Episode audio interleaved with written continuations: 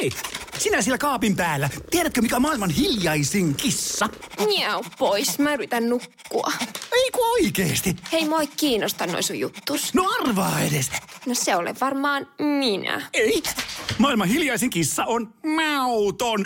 Juokse nyt vaikka kaivaa niitä sun luita. Luita? Missä? Ulkona? Joo! Peten koiratarvike. Nopea, luotettava ja kotimainen lemmikkitarvikekauppa.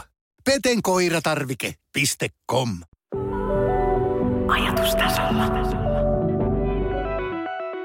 Tänään jutellaan uniongelmista ja nukkumisesta. Mia Soranto, kiva nähdä. Kiitos, kiitos kutsusta tähän podcastiin. Hei, mä ajattelin aloittaa tämän jakson kysymällä vähän oudon kysymyksen, jota, jota harvoin, tota, tai jolla lähdetään harvoin liikenteeseen. Tämä ei ole mitenkään outo, mutta tämä liittyy siihen, mitä sä teet. Ja kysymys kuuluu, että oletko nukkunut hyvin? No kiitos kysymästä. Ihan kohtuullisen hyvin. Mulla on tuossa tota, korona, vähän haasteellinen koronasairastelu taustalla ja mä oon tässä nyt joitain viikkoja tai lähemmäs kuukausi tulla nyt taistellut jälkioireiden kanssa ja ja kyllähän me ymmärretään, että kun sairastelu on kyseessä, niin se uni siellä monesti häiriintyy. Ja ei se minullakaan tälle herkkäunisena varsinkaan ihan priimaa ole ollut, mutta koko ajan parempaan suuntaan mennyt ja osaa olla nyt sitten kiitollinen taas kerran siitä, että, että nukkuu, nukkuu hyvin. Ja ehkä se uni onkin vähän tämmöinen meille suurimmalle osalle, että vasta sitten kun sen menettää, sitä oppii arvostamaan.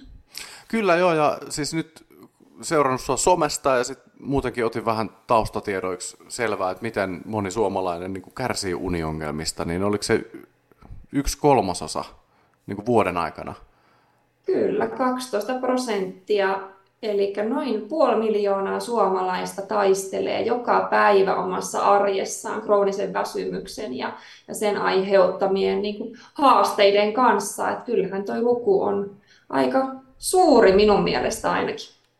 Niin, ja sä sanoit, että sä oot herkkäuninen, kun musta tuntuu, että me ollaan siinä, siinä mielessä samanlaisia, että mulla on kyllä sellainen homma, että jos jossain toisessa huoneessa kesken lyötä tippuu joku pieni neula lattialle, niin mä herään kyllä välittömästi, että tosi herkkäuninen ja on aina ollut, niin onko sun kokemuksella osaako sanoa, että pystyykö tätä jotenkin muuttamaan vai pitäisikö mun vaan sitten elää tällaisen, tällaisen tota, herkkäunisuuden kanssa ja koittaa parhaani? No totta kai tietyllä tapaa joo, me opetellaan nimenomaan elämään, koska se on ominaisuus meissä. Eli unihan on meihin myös geneettisesti säädelty. Puolet meistä nukkuu, tai niin sanotaan että hyvät unen lahjat on niin kuin luontaisesti. Ja toinen puolikas, johon minäkin sitten kuulun, niin ei ole saanut ihan niin hyviä kortteja sen unen suhteen ja tota, sen oman herkkäunisuutensa kanssa on voinut joutua taistelemaan lapsuudesta, nuoruudesta saakka, taikka sitten on meitä niin kuin minäkin, jolle se on mm, niin sanotusti puhjennut sitten vasta iän myötä. Itsellä oli hyvin haastava elämäntilanne tuossa joitain vuosia sitten ja se niin kuin laukaisi sitten tässä tämän minun herkkäunisuuden. Toki en tiedä olenko sitä ennen kuinka hyvin, no, en muista, että olisin ollut mitenkään erityisen väsynyt. Totta kai pikku lapsiarki ja, ja ne ruuhkavuodet, mitkä siinä on aikoinaan ollut, ne tietyllä tapaa on varmasti haastanut, mutta sellaisia uniongelmia en muista kärsineeni koskaan aiemmin, kun sitten vasta, kun se oikein rytinällä sitten alkoi siinä. Mutta tosissaan herkkäunisuutta se on ihan diagnosoitu unihäiriö, joka mulla on todettu unitutkimuksessa. Ja se on tosissaan piirre minussa, jonka kanssa tosissaan opettelen joka päivä vähän elämään ja tasapainoilemaan. Että tosissaan on hyvä tiedostaa se, että mistä mun uni häiriintyy. Uni on aina yksilöllinen asia meille jokaiselle ja, ja mitä paremmin niin kun tuntee itsensä ja oman unensa, niin sen helpompaa sitten on tehdä niitä korjausliikkeet aina tarpeen vaatiessa, vaikka miettiä se äänieristyskuntoa. Että jos sanoit näin, että kun ääniärsykekin saattaa niin kuin unesta niin kuin pahimmillaan herättää, niin silloin toki kannattaa miettiä, että missä huoneessa nukkuu tai häiritseekö vaikka vieruskumppani kuinka paljon. Et tästäkin me paljon muun muassa mun somessa keskustellaan, että onko parisuhteessa, avioliitossa pakko nukkua vierekkäin. Että mistä se ajatus on tullut tai jäänyt elämään, että jos kumpikin nukkuisi paremmin erillään, niin miksi ihmeessä ei? Että nämä on sellaisia asioita, mitkä täytyy sitten ehkä vähän kyseenalaistaakin. Mikä hei, voisi jotenkin kuvitella, että nykypäivänä unen arvostus on noussut, mutta jotenkin tuntuu myös siltä, että, että sitten taas vaakakupissa on tämä toinen käsitys siitä, että on pakko valvoa ja katsella Netflixiä ja hakea sitä omaa aikaa, varsinkin jos on siis lapsiperheessä. Tai miksei tietysti niin kuin muutenkin, että valvotaan pitkiä, pitkiä niin kuin öitä ja sitten joskus viikonloppuisin ehkä sitten nukutaan näitä univelkoja pois. Niin onko se samaa mieltä tästä?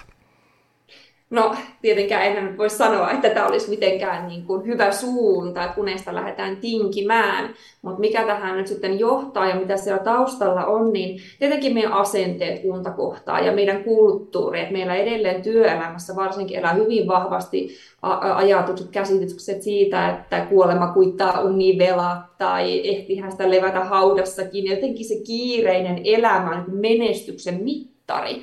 Ja, ja tota, se on hyvin vahva ajatus monella vielä varsinkin keski-ikäinen ja munkin ikäluokkaa, niin varmasti me ollaan vähän kasvettukin näin niin kuin tähän ajatukseen. Ja, ja tota, sitten samaan aikaan ehkä ne media kuitenkin ylläpitää vielä mielikuvaa semmoista ihane ihmisestä, joka herää aamu varhaisella, minuuttiaikatauluttaa koko päivän maksimaalinen hyöty, ole paras versio itsestäsi, jatkuvaa työstämistä, suorittamista, hirveän, toki siis siellä on hyviäkin pointteja, en sitä kiellä, mutta se, että jos elämä rakentuu niin kuin tällä tavalla ja näin niin kiireiseksi ja suorituskeskeiseksi, niin uni nähdään siellä ehkä semmoisena passiivisena asian. Se on sellainen pakollinen paha päivien välissä, mikä ei pidä ollenkaan paikkaansa koska unihan on hirveän aktiivista aikaa ja tärkeää aikaa meille nimenomaan tämän suoritus- ja toimintakyvyn kannalta. Et silleen tähän ihan ristiriidasta meidän tekeminen sit sen todellisuuden kanssa, mitä vaikka fysiologisesti vaaditaan siihen, että elettäisiin sitä parasta elämää tai mikä ikinä se onkaan se tavoite.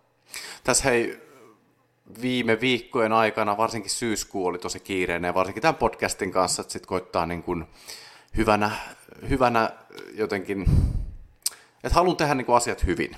Niin sitten mm. halusin suunnitella nämä kaikki niin kuin etukäteen ja näin. Ja sitten alkoi jossain kohtaa huomaa, kun on, on töitä, sitten on mentalistikeikkaa, on luentoa, podcastisuunnittelua sun muuta, niin sitten jossain kohtaa se loppukesästä iskenyt tällainen motivaatiovimma ja sellainen niin kuin tietoisuus siitä, että kyllä mä pystyn, niin kuin, että asia kerrallaan.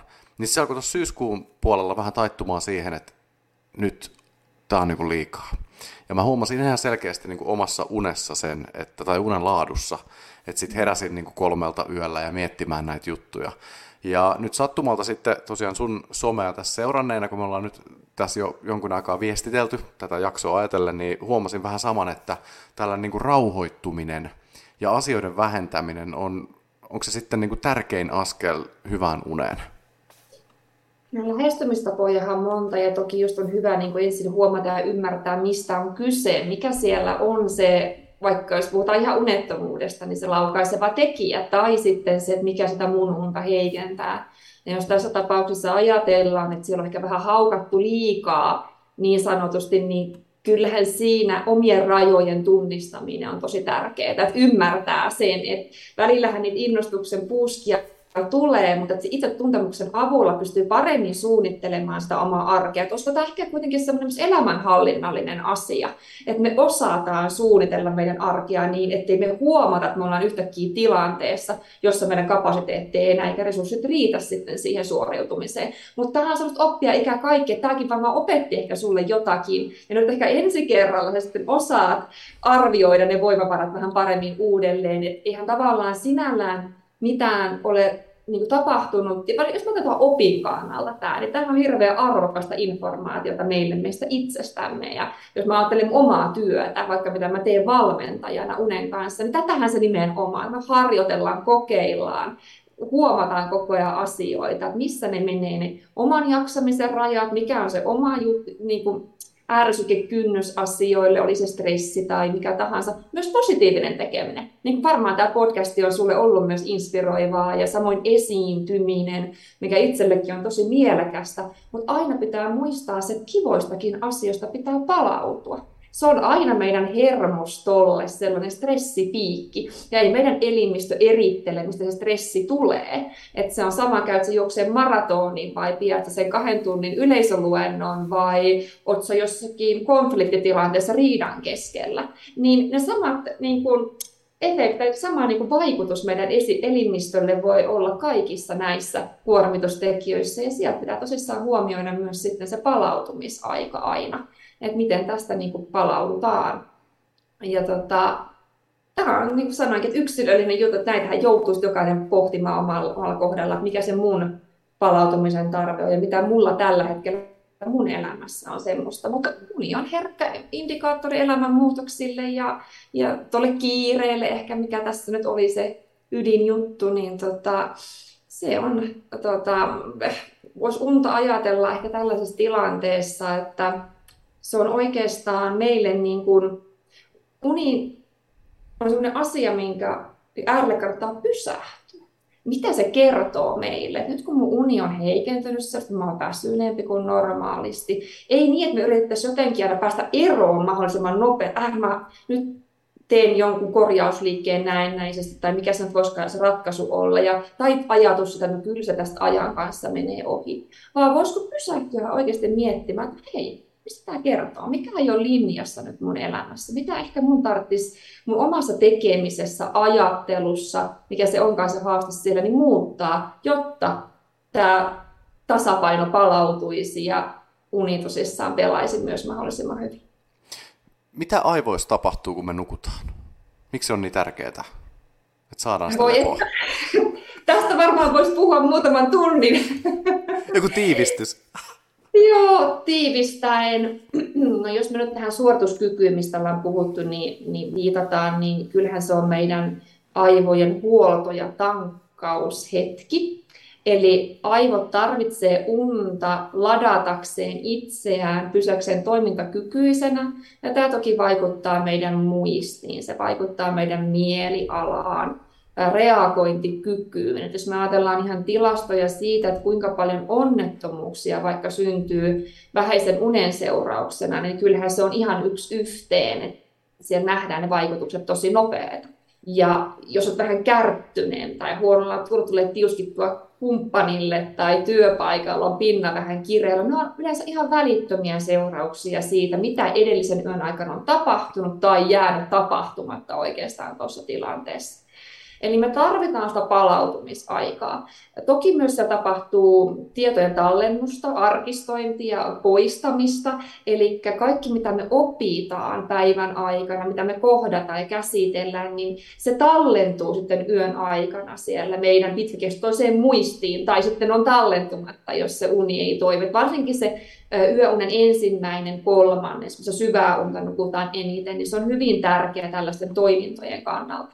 Että jos vaikka sä haluat opiskelusta tai työssä olla sähäkkänä, ja se työ vaikka kognitiivisesti vaatii sulta paljon, niin kyllä toi unenvaihe on tosi oleellinen sitten siinä, että mitenkä me ne tosiaan päivän aikana opetut asiat sitten jää sinne muistiin ja talteen jatkoa käyttöä varten. Ja sitten taas remmunen aikana on enemmän tunne, niin kuin säätelyn puolella tapahtuu asioita. Ja näitä on tutkittu hirveän paljon, että mitä tapahtuu just, että jos sä opiskelet ja menet heti nukkumaan. Tai mitä pienelle lapselle tapahtuu, kun taapero oppii uusia taitoja, se nukkuu ne päiväunet tai ei nuku päiväunia että miten ne taidot tavallaan myös kehittyy ja kasvaa. Että uni ei todellakaan ole passiivista hukkaan heitettyä aikaa, vaan mahdollistaa meille hirveän paljon. Ja sitten taas traumapuolella on tutkittu ihan sotaveteraaneja siitä, että jos koetaan traumaattinen tapahtuma, mutta saadaan unta mahdollisimman pian, niin se trauman, itse asiassa se voimakkuus madaltuu, eli me unen aikana käsitellään voimakkaita tunteita. Että tässä nyt on joitain juttuja, mutta totta kai sitten fysiologisesti, että tiedät, niin urheilijat tietää, että lihas kasvaa levossa, mitä tapahtuu fysiologisesti, tankataan energiavarastoja, soluvaurioita korvataan, meidän immunijärjestelmä pysyy kunnossa, me ollaan terveempiä. Että oikeastaan meissä ei ole mitään, mihin uni ei vaikuttaisi, jos tälleen kiteytettynä, että tästä tosissaan voisi puhua vaikka kuinka pitkään. Ja sen takia tämä on, sen takia tämä on tärkeä aihe. Tuli itse asiassa mieleen kaksi sanontaa, mitä meillä täällä Suomessa sanotaan, mä en tiedä, onko näihin törmännyt, kun toinen tuli, että äh, kun nuori mies nukkuu, niin se on kuin laittaisi rahaa pankkiin. Joo. Ja sitten toinen on tämä, että mikä ei tietenkään ole myöskään tuulesta temmattu liittyen siihen, että mitä sä just äsken sanoit, niin tämä, että, että nukutaanpa yön yli. Että jos on joku vaikea päätös tai muu, että on joku oppimisen prosessi kesken, niin sitten se nukkuminen auttaa, auttaa sit siihen. Hei, nämä on varmaan kaikki yksilöllisiä, että miten univalmennuksessa lähdetään niin kuin purkamaan sitä vyyhtiä.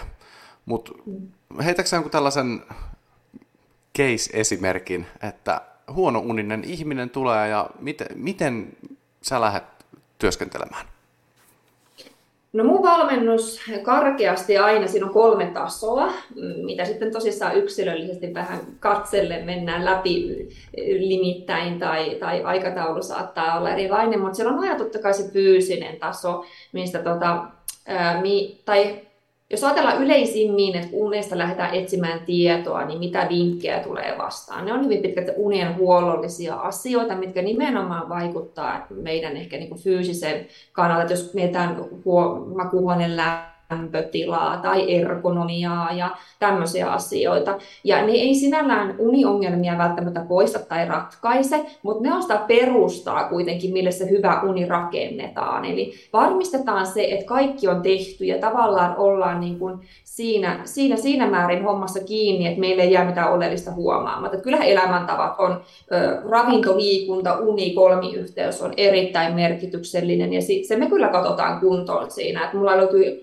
itseltä vielä ravintovalmentaja ja liikunnanohjaajan koulutus, ja mä tykkään hyvin kokonaisvaltaisesti mun asiakkaiden kanssa työskennellä niin, että niin kuin eri elämän osa-alue tulee niin kuin huomioitua aina siinä unessa, koska kaikki vaikuttaa kaikkeen ja, ja uni vaikuttaa kaikkeen toisinpäin, niin lähdetään siitä liikkeelle. Sitten meillä on sellainen seuraava vaihe, mikä tulee aika nopeastikin mukaan on psykologinen, eli me tavallaan mietitään siihen uneen liittyvää toimintaa, ajatusmalleja, mitä siihen liittyy. Ja me mennään ehkä vähän syvemmälle tasolle siinä vaiheessa, jos siihen pureudutaan siihen unettomuuden niin kuin, DNAhan, näin ilmaista näin asiin. Ja tota, viimeinen taso on sitten henkinen taso. Ja se on oikeastaan sitten se pitkäaikaisessa unettomuudessa se unettoman identiteetin purkamista hyvin pitkälti. Eli siinä vaiheessa, kun elämä on pyörinyt unen ympärillä jo vuosia, niin ymmärtää, että se on vaikuttanut meidän persoonaankin ehkä jopa jollain tavalla. Ja meidän pitää lähteä jotenkin purkamaan ja rakentamaan se meidän identiteetti uudelleen. Ja se on sitten se viimeinen vaihe. Nämä kolme vaihetta tulee. Tehdään perusduuni aina, koska sitä ei voi skipata. Totta kai jos asiakas on jo sen tehnyt, jos on hyvällä mallilla, niin tosi hienoa. Ja päästään heti tavallaan sinne syvään päätyy vähän nopeammin menemään. Mutta silti se on aina prosessi, se on kerroksia, mitä kuoritaan, ja sieltä yleensä aina tulee uutta ja, ja näin ollen. Eikä se matka varmasti pääty siihen valmennukseenkaan, vaan sit se on semmoinen ehkä jopa loppuihan matka, mikä siitä alkaa. Ja varmaan sellaisia ihmisiä on, jotka on tosiaan kärsineet tästä niin monta vuotta, että se on siellä vahvasti identiteetissä, että minä olen huono uninen ja mä niin kärsin unettomuudesta, niin onko olemassa sitten ihmisiä, joille tällainen univalmennus ei, ei niin sovi? No tietenkään lääkärihän minä en ole.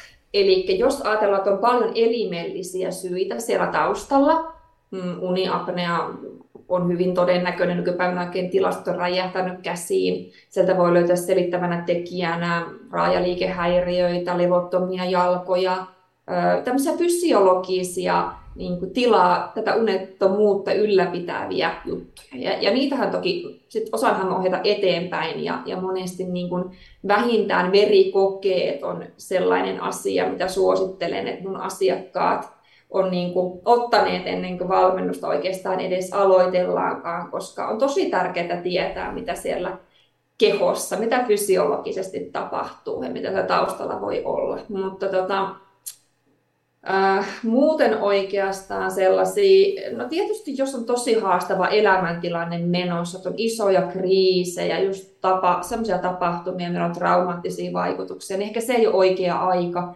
lähteä silloin univalmennukset, sellaiset kiireellisimmät ja isommat jutut totta kai pitää käsitellä ensin sieltä. Että sanotaanko näin, että kaikki mikä kuuluu terveydenhuoltoon, niin kuuluu hoitaa siellä ja on ensisijasta. Ja sitten kun on hyvä hoitotasapaino tai tilanne sellainen, että vaikka sen apnean tai muun kanssa jo pärjäilee, niin sitten on oikein hyvä hetki ottaa kenties vielä sitä valmennustakin siihen selättämään näitä mörköjä, mitä sitten saattaa jäädä. Ja tämmöistä unettomuuden pelkoa, mikä on varmaan tyypillisin semmoinen unettomuutta ylläpitävä niin kuin taustatekijä. Me saadaan ratkaista ne uniapnea tai mikä se nyt oiskaan se juttu, mutta silti jostain syystä se uni vaan ei lähde niin pelittämään. Ja silloin just tulee ne seuraavat kerrokset, päästään sitä fysiologiaa vähän syvemmälle. Mikä olisi tällainen ideaali määrä unta per yö? Sitä on varmaan tutkittu.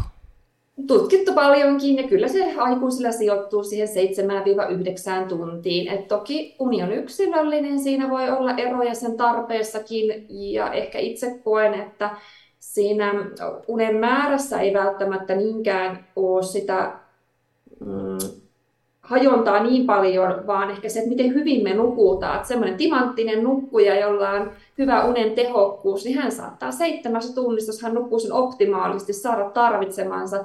Mutta herkkäuninen, niin kuin minä, tarvitsee kahdeksan vai yhdeksän tuntia ihan sen takia, koska mulla menee yön aikaisin havahtumisiin siitä yöunesta, jopa tunnin verran per yö niin kuin hukkaan niin tämä kannattaa tietysti aina myös muistaa, että jos tavoitellaan vaikka kahdeksaa tuntia, niin se kahdeksan tuntia sängyssä ei välttämättä riitä siihen, vaan on, on ihan normaalia, että jopa puolikin tuntia sitä nukutusta unen määrästä tosissaan sit häviää siihen semmoisen havahtumiseen, mitä me ei muisteta aamulla. Mitäs mieltä saat tällaisista supersuorittajista, jotka kertoo, että minä pärjään kyllä neljällä tunnilla ja en mä tiedä, onko Suomessa sellaista, mutta kyllähän tuollaisia on tuollaisia supermiehiä ja naisia, jotka on silleen, että ei tässä ole mitään hätää, että minä menen kyllä.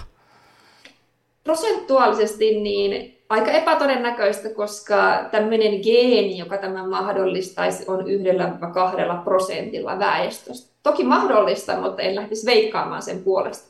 Ja kyllä näissäkin tapauksissa, joissa ollaan kovaan ääneen sitä, sitä tota, kehuttu niitä ää, omia onko nyt lahjoja sitten, eli että ei tarvitse nukkua niin paljon suoriutuakseen, niin kyllä nämäkin ihmiset ovat sitten ruenneet nukkumaan, kun se on jollain tavalla mahdollistettu. Eli kyllä mä luulen, että, että siellä on ehkä jotain muuta taustalla kuin se, että tosiasiallisesti se unen tarve olisi niin paljon vähäisempi.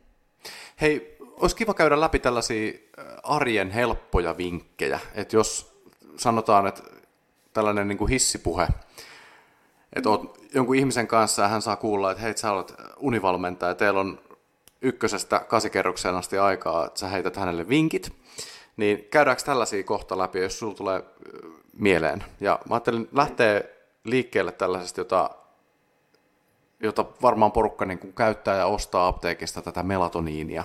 Ja mulla on vähän sellainen fiilis, että tämä toimii enemmänkin tällaisen niin kuin placebona – että kun sitä ottaa, niin sit on sellainen fiilis, että okei, no nyt mä nukun paremmin ja se johtaa sitten parempaan uneen.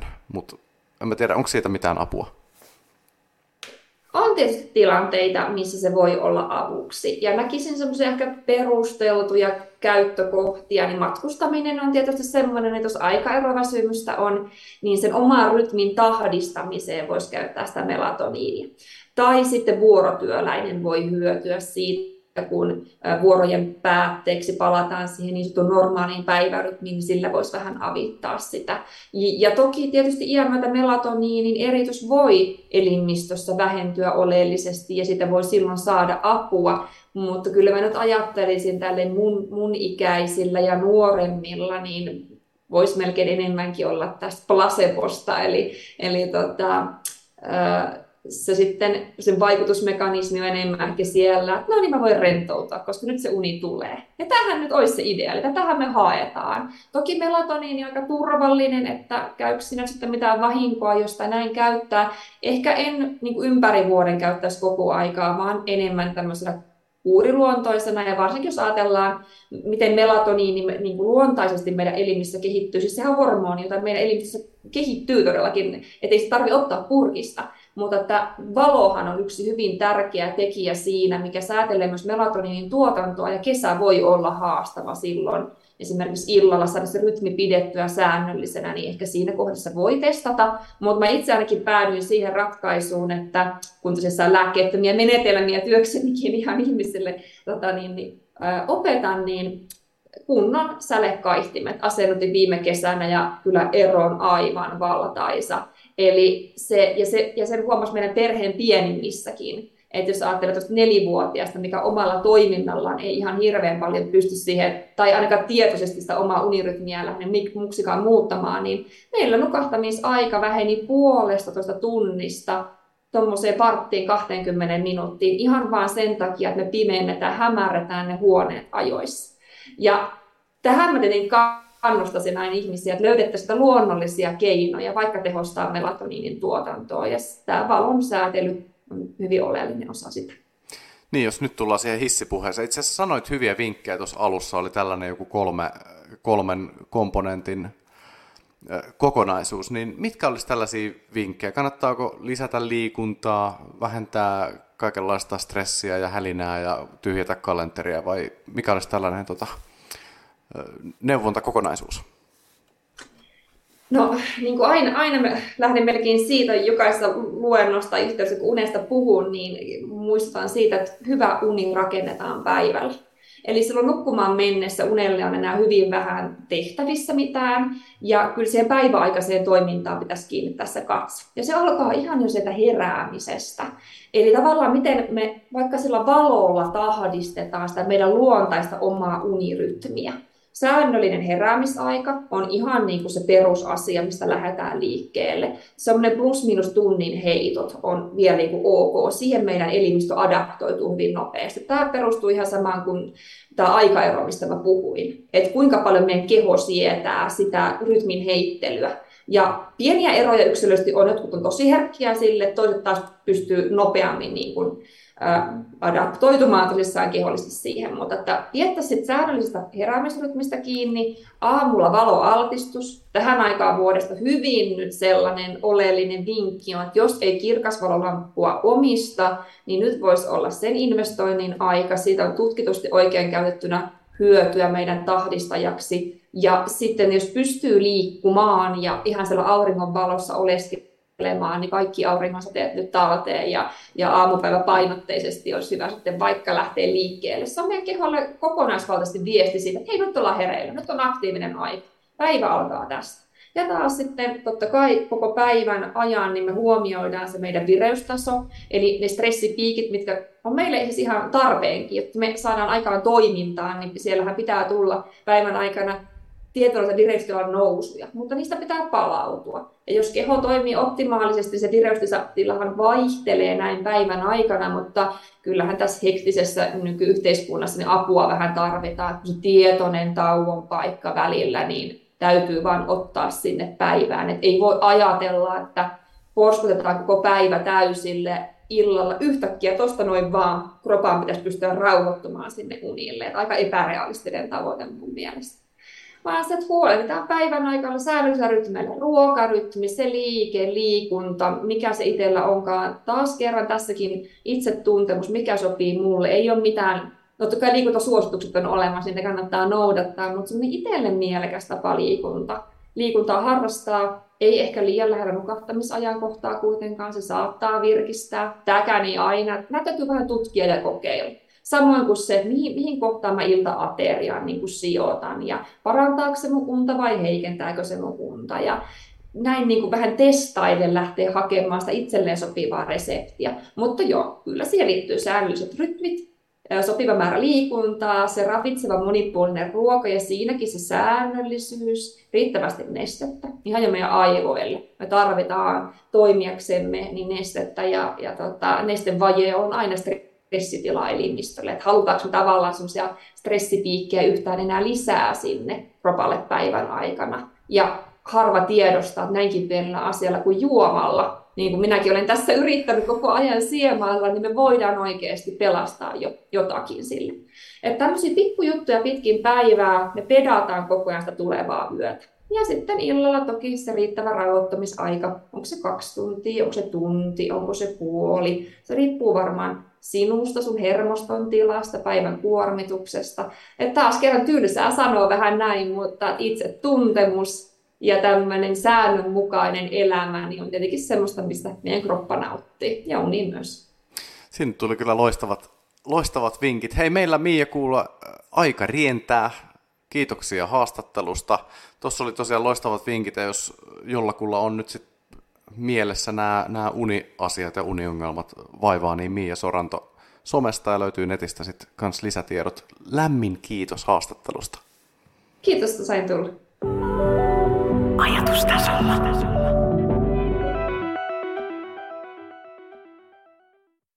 Hei, sinä siellä kaapin päällä. Tiedätkö, mikä on maailman hiljaisin kissa? Miau pois, mä yritän nukkua. Ei kun oikeesti. Hei, moi kiinnosta noin sun juttus. No arvaa edes. No se olen varmaan minä. Ei. Maailman hiljaisin kissa on mauton. Juokse nyt vaikka kaivaa niitä sun luita. Luita, missä? Ulkona. Joo.